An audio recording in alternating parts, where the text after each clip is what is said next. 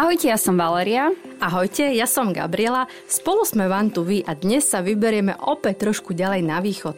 A tento podcast vzniká v spolupráci s ČSOB poisťovňou. Doplňte svoju horskú výbavu aj o dlhodobé cestovné poistenie od ČSOB a buďte krytí aj v prípade zásahu Horskej záchrannej služby v horských oblastiach Slovenska. Podcast One, two, na severovýchode Slovenska v regióne Šaríš sa nachádza také malé, malebné mestečko. Všetci tu, ktorí tu žijú, ho poznajú a hovorí sa o ňom, že je najgotickejšie miesto na Slovensku. Je to Bardejov. Áno, a do tohto romantického mesta pre túto jeho gotiku sme sa rozhodli vybrať. Opäť sme však mali dilemu a premyšľali sme, kde prespíme, kde sa obytujeme. Nakoniec sme si vybrali El Café, takmer na tom gotickom námestí, ktoré vlastne vyzerá tak na prvý pohľad úplne renesančne. Áno. A prečo je ale volené gotické, ba priam najgotickejšie, sme sa dozvedeli až priamo na mieste. No, poďme si niečo povedať o Bardejove. Prvá zmienka o tomto teraz už okresnom meste pochádza z roku 1241 a tvorí ju zápis Ipatievskej kronike. Druhá písomná zmienka, ktorej odpis sa nachádza v okresnom archíve v Bardejove, je z roku 1247 a král Belo IV. v nej rieši územné spory medzi nemeckými osadníkmi z Prešova a mnížským rádom Cisterianov, ktorí pôsobili v Bardejove. Bardejov ležal na významnej obchodnej ceste medzi Čiernym a Baltským morom. Čulý obchodný ruch urobil z malej osady v pomerne krátkom čase bohaté mesto, ktorému venovali pozornosť všetci uhorskí panovníci. Rozsiahle privilegia, ktoré mesto mestu udelil kráľ Karol Robert z Anžu posilnili ešte jeho ďalší vývoj a s týmto urbanizačným rozvojom sa samozrejme spájalo aj stavba mestského opevnenia v 14. storočí. No a v roku 1453 bol Bardejovu udelený vlastný erb, ktorý mu udelil král Ladislav. V priebehu jedného storočia sa mesto vzmohlo tak, že podľa daňových súpisov malo v roku 1437 evidovaných 517 domov a 3000 obyvateľov vo vnútornom meste. No a za hradbami bolo ďalších 300 domov. V tomto roku bolo registrovaných 64 rozličných remesiel, 51 cechov a 146 remeselnických majstrov. Som tak niečo rozmýšľala, že keď malo v tom roku 3000 obyvateľov, že či ich nemá 3000 aj teraz a či sa vôbec niečo medzi tým zmenilo. Ale to mesto bolo také prázdne, že? No. ale nevadí. Všetci sedeli v jednej krčme. Všetci sedeli v jednej krčme, áno. No a v meste bola humanistická škola, tá mala dobré meno v rámci celého Uhorska. Viedol ju rektor Leonard Stukel. Stala sa táto škola centrom kultúry, vzdelanosti i formovania vedenia náboženského života. A on hneď po svojom nástupe na školu vydal taký školský organizačný a študijný poriadok. Nazýval sa Zákony Bardejovskej školy a predstavte si, že tento poriadok je najstarším pedagogickým dokumentom na Slovensku. A máme tu ešte jednu raritu, že z historického hľadiska najväčšiu úlohu zohrávala Gutkeselová tlačiareň, ktoré bolo vytlačených mnoho vzácných prác, okrem iného aj katechizmus Martina Lutera z roku 1581 a táto kniha je považovaná za prvú publikáciu preloženú do vtedajšej slovenčiny. Priaznivá kultúrna klíma prispela k otvoreniu verejnej knižnice a knihkupectva. To znamená, že tých 3000 ľudí asi bolo dosť vzdelaných. Áno, Krásne, krásne vzdelané mestečko. No ale samozrejme musel prísť aj úpadok mesta, ten v Bardiove začal v 17. storočí, no a neobyšli ho ani Tekeliovskí či Rakociovskí vojaci, dokonca aj morová epidémia tam zúrila. No a požiar, ktorý práve Tekeliovskí vojaci v roku 1680 založili, ho takmer celé zničil. A v 19. storočí sa ale začalo rozvíjať bankovníctvo a priemysel, aj keď v malom rozsahu. V roku 1883 bola v meste založená továre na výrobu hračiek. To som vôbec ani len netušila. Napriek tomu, že jej výrobky prezentovali Bardiov na výstavách vo Viedni aj v Budapešti a dokonca aj na svetovej výstave v Paríži, tak zamestnávala len 100 ľudí.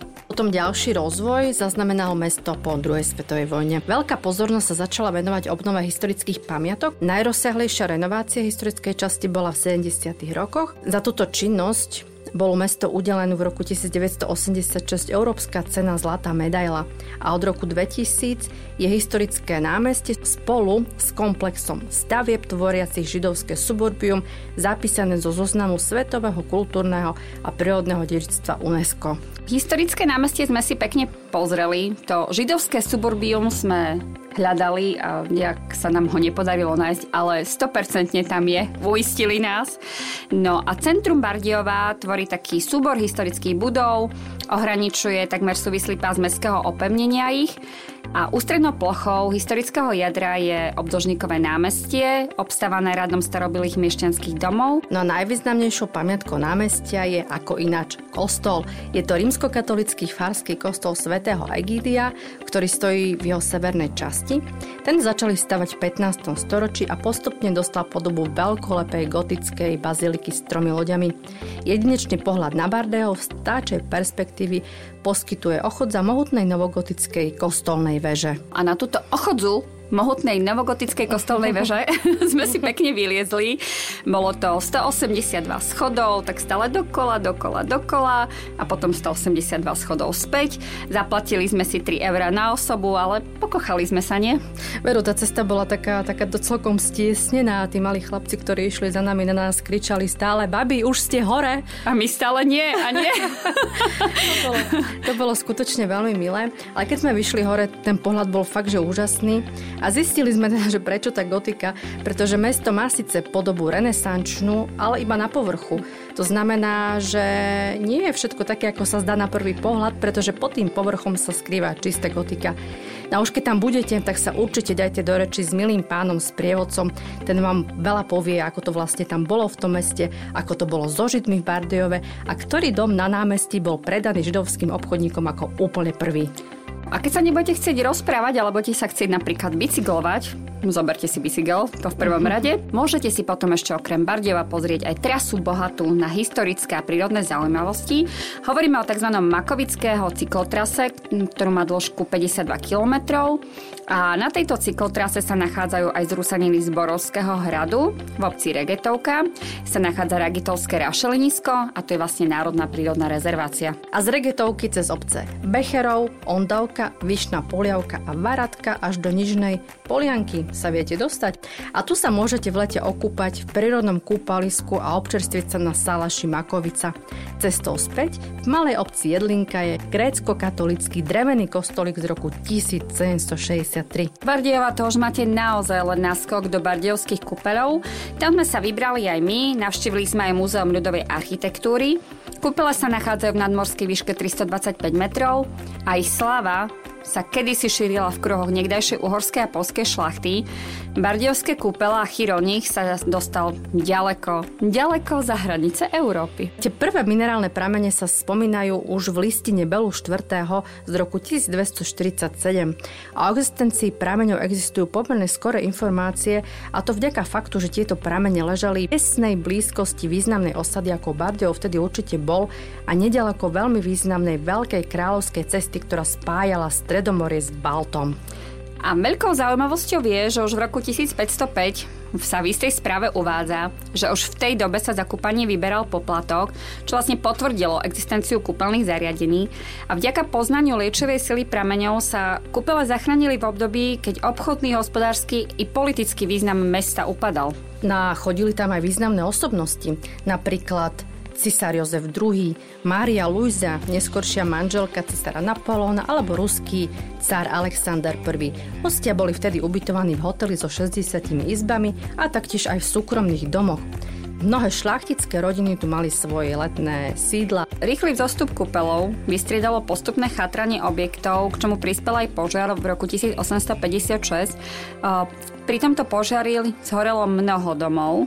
No ale keď začalo kapitalistické podnikanie, tak sa našli nejaké finančné prostriedky na opravu objektov a zlepšilo sa aj kúpeľné prostredie. V tomto období postavili novú dvoranu, honosný drevený pavilón nad hlavným prameňom, zakryli i ďalšie pramene, vybudovali vodovod, vybudovali nové modernejšie hotely s väčšou kapacitou, upravili park. Proste urobili ho taký krajší a väčší. No a práve preto sa tu potom v roku 1895 liečila cisárovna Alžbeta Bavorská, manželka Františka Jozefa I, lepšie známa pod menom Sisi, ktorej pobyt pripomína sochart pred liečebným domom z roku 1903. A voda z lekárskeho a alžbetinho prameňa sa plnila do fliaž kým prostému ľudu bol prístupný len tzv. ľudový prameň. Chudák, prostý, sprostý ľud. no. Ak si budete toto všetko chcieť overiť na vlastné oči, zaparkujte na obrovskom parkovisku pred kúpeľmi a ďalej budete pokračovať pekne po svojich. Na okraj Bardiovských kúpeľov si môžete pozrieť aj to spomínané Múzeum ľudovej architektúry, čo je vlastne najstarší skanzen na Slovensku. Je to veľmi pekný skanzen a my sme tam prišli a bolo zatvorené lebo bol pondelok. No ale mali sme obrovské šťastie, pretože urobili sme smutné oči na pani, ktorá tam bola a povedali sme, že prichádzame z Bratislavy, že veľmi radi by sme to videli. miery. Áno. A že veľmi radi by sme to videli, tak nás teda pustila. My sme si to prázdne múzeum prezreli úplne same. Bolo to úžasné. Áno, bolo to super, že sme tam boli sami. No a dominantami expozícií ľudovej architektúry v Bardiovských kúpeloch sú dva drevené chrámy východného opradu.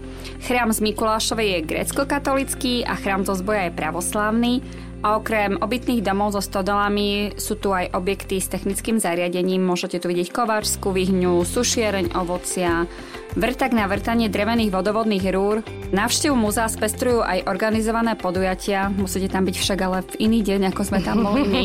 A je napríklad Deň remesiel, popoludne s folklórom alebo hrnčiarská nedela. Prvú uh-huh. expozíciu múzea v prírode na Slovensku otvorili pre verejnosť v roku 1965 presne tu v Bardejovských kúpeloch. V súčasnosti ju tvorí takmer 30 objektov tradičnej ľudovej architektúry z oblasti Horného Šariša a severovýchodného Zemplína. Tento región skrýva mnoho skvostov, niekoľko uchvatných drevených kostolíkov zapísaných v zozname UNESCO, kam sa dostanete len tak, ak na mieste zavoláte miestnej babičke alebo deduškovi, ktorí vás s nimi prevedú. A dokonca v jednej dedine rastie najstarší strom na Slovensku. Áno, ale o tom si povieme niekedy na budúce. Áno, a vy nás ďalej sledujte, počúvajte posielajte nám nejaké maily, sledujte nás na sociálnych sieťach, budeme sa tešiť. Tešíme Ahojte. sa na budúce a zostaňte s nami. Ahojte.